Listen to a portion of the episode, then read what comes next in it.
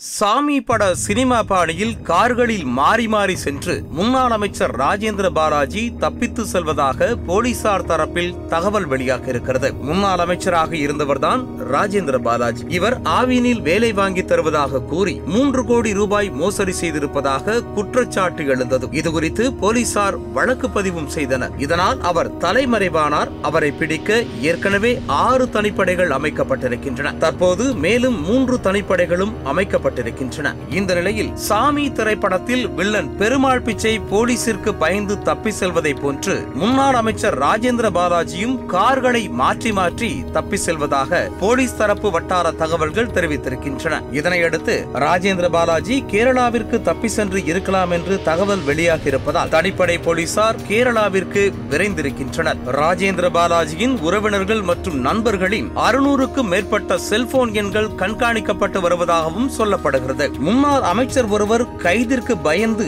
cinema படபாணியில் கார்களை மாற்றி மாற்றி தப்பி செல்லும் சம்பவம் அரசியல் வட்டாரத்திலும் பரபரப்பை ஏற்படுத்தியிருக்கிறது